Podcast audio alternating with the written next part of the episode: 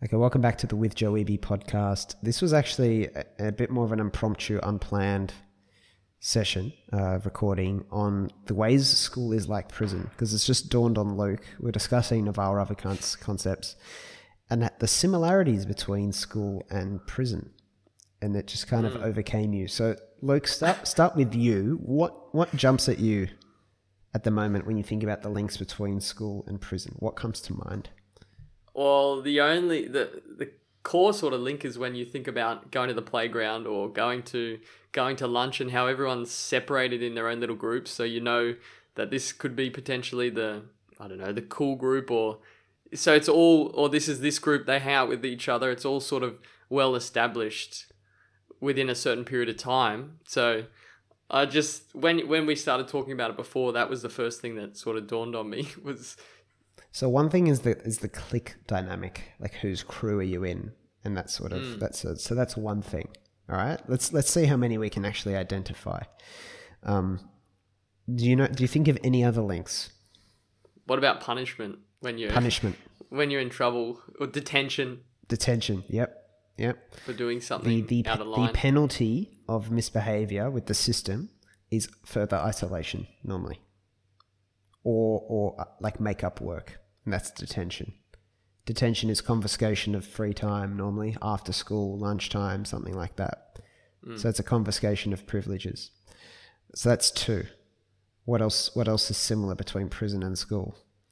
I've thought about this so much, so it's fun to just watch this thread unravel. Well, I don't know how prison's structured to tell you the truth, but the very rigid. Yes, the disclaimer sort of is Luke and I are just purely going off Hollywood for our impression of prison. yeah, but, it's exactly but, right. But, but go on. I don't know. I imagine it would be very, very structured, um, in terms of what you can and can't do. And I just yep. think you think back at school, it's a little bit like that. Even though, look, it's not that. It's not horrible, but you just withhold withhold judgment on the horrible nature of it and start with the yeah, let's yeah, start with the similarities. Okay. So the third thing is that is the highly uh, rigid, structured nature of it. It is highly, highly structured. Okay, that's the third one. I'm going to invite you to keep going. Mm. So the structures in terms of you know you start at this time, you got to sit here for this period. Everything, that's, everything's timed. Yes. Those three are pretty much what I can come up with off the top of my head. Okay, good. All right. I'm well, sure you got three. Three is enter Joe. the third one is quite the, a broad one that you could break into all these other very specific examples of it, right? So that the bells, for example, for me, when I look mm. at the mm. bells, I, I, actually get a funny feeling looking back now. Um, excuse me. Uh, the uh, the fourth, I'd say, is yeah, the eating time you know, this is when you eat. This is where you sit. yeah. Ten minutes of sitting, then you can go play in the yard. Um, that's a bit. That's a bit full on uh, for me. The the authority figure kind of dynamic. Teachers are the guards. you know, it's not that you don't have. Yeah. Sometimes you just have a nice relationship with them anyway, but they're enforcers. You have to do what they mm. say. Um, for better or for worse, even if it defies logic. In this little system, they are the they're the guards, they're the watchers. They can issue punishments, they can progress you, hold you back, uh, you know, all that sort of stuff. Um, what else is there? I mean, the uniform, number six. Not everywhere has a uniform, but you know, a lot of a lot of places do. The uniform is an interesting concept. It was, uh, you know, you think about a lot of the things that uniform accomplishes is the removal of individuality. Yeah. Um, I, there might be positive parts of the uniform too, like everyone's the same. So open to that interpretation. So that's six. Uh, what else? I mean, needing permission to go to the bathroom for me is just almost inhuman. Um, you know, controlling someone's right to go relieve themselves is very interesting. Uh, third, there's a sentence. So it's not merit based. You've got a sentence. So sorry, not third, eighth. I'm on the second hand, but you know everyone's sentence is the same uh, at school. whereas in prison it's like proportionate, supposedly proportionate to something you've done. Um, at school, everyone's given the same sentence. What? what, what do you? Well, that's a lot, but what do you think happens in the absence of that sort of structure, especially for kids developing through that period of, the, of their life? Okay, let me take a step back from those eight things, and I'm confident there's more, and and say say something else first. This is a very sad thing that I realized the other day when talking to Gilly, literally a week ago from probably this exact minute, actually, which is very funny because he was talking to a 30 year old man, poor guy, had been in prison. Lovely young man, but he'd been in prison for some sort of crime. And he was struggling to reintegrate into society. And that is probably similarity number nine. People find it harder to leave prison than go in, is what That's this guy said. And come back to the 18 and lost effect there's this conditioning to be used to the structure of school, right? And people struggle with it. I get uh, 18 year olds and these people that I, you know, I talk to because we obviously offer alternate education. Me, Byron, Scott, all these people, the book, right? And they can't keep a time. A lot of them can't keep a time, can't keep a schedule. They have no like routine because they got to create their own routine. They don't know what they're doing, so they just hop into something. They don't think. They don't have. They haven't been cultivated the ability to think. They want to go back to the control. Have you ever seen Shawshank Redemption, the movie? I have, yeah. Yep. So you know that there's the old guy Brooks. I don't know if you remember that character. He's I do, he's a yeah. very old man. He's been in prison like pretty much his entire life, and they releasing him. His time's up, and he's he's he pulls out a knife one day in the library because he was the librarian, and he goes, no, uh, you know, he's trying to do a crime, so he stays. Mm, I- that was a heartbreaking scene. It's I remember. heartbreaking, right? He wants to stay because he's scared. And out in the world, he doesn't find his way. And then, obviously, spoiler alert. So, block your ears if you haven't seen the movie, but he kills himself. Right? And then Morgan Freeman's character leaves and he's almost going down that same kind of trajectory. He lives in the same apartment as Brooks, he works the same job, and he's struggling and, he, and he's just left behind. This is why so many of those people are trying to go back. That's why repeat crimes is such a big deal. A lot of them long to go back because they've been conditioned for it.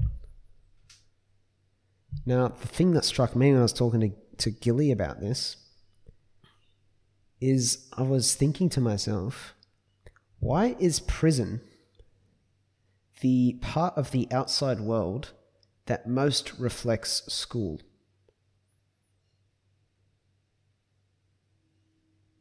Say that again, Joe. Sorry. Why is prison, in other words, there is nothing in the outside world that reflects the environment of school as much as prison does? There's nothing. It's not similar at all. In terms of I'm saying structure. that prison is more like school than the workforce is like school. Mm. Prison is more like school than, I don't know, family life is like school. Prison is more like school than university is like school. Why is prison the thing that's fucking most similar to school? It's a very good question.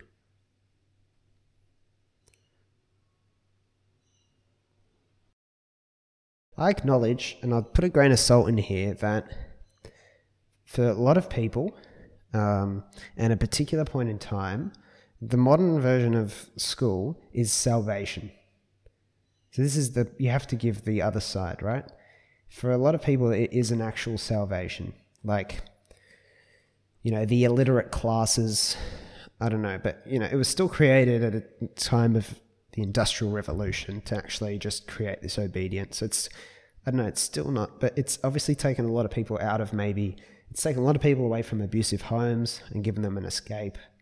Um, I don't know, given them some sort of skills that they can then access a, a certain job and then financially liberate themselves from a bad situation, maybe move up some social classes. I don't know. But I don't know, to me, it's not. I just.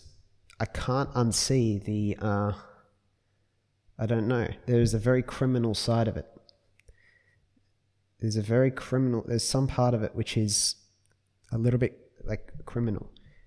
Like, I just don't understand how we can continue to have this environment where people are basically, you know, patrolled and patronized as a system for more than 10 years.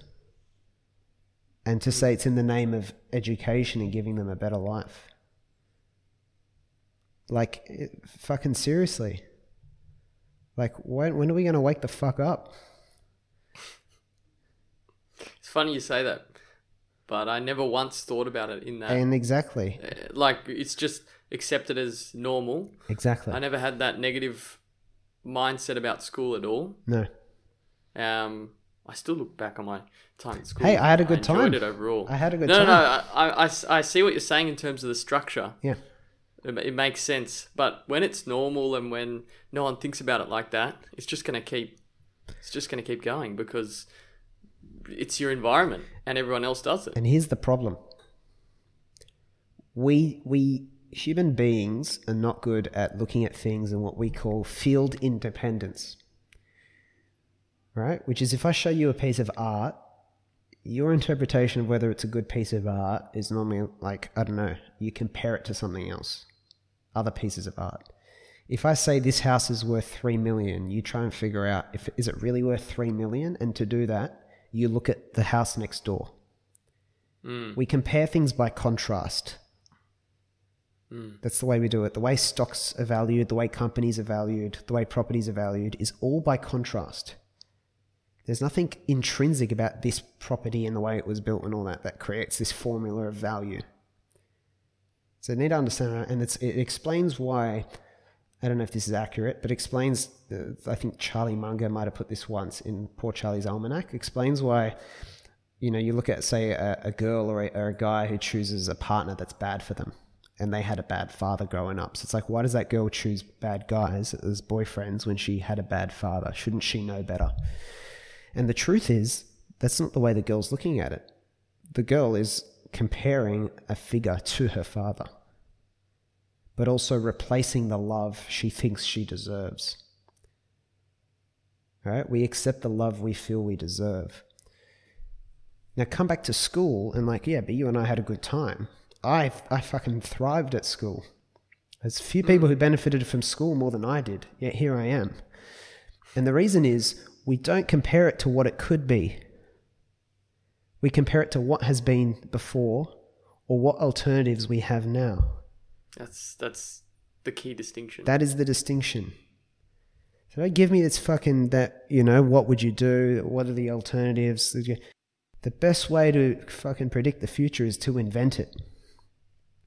And it's for people to get off their fucking ass and make something and not write more tweets and not write angry journalism articles and not go to the teachers and, and I don't know, like blaming teachers and blaming principals. Um, we, comp- we, we have a fundamental, as Peter Thiel said, right, Luke, a failure to imagine an alternative future.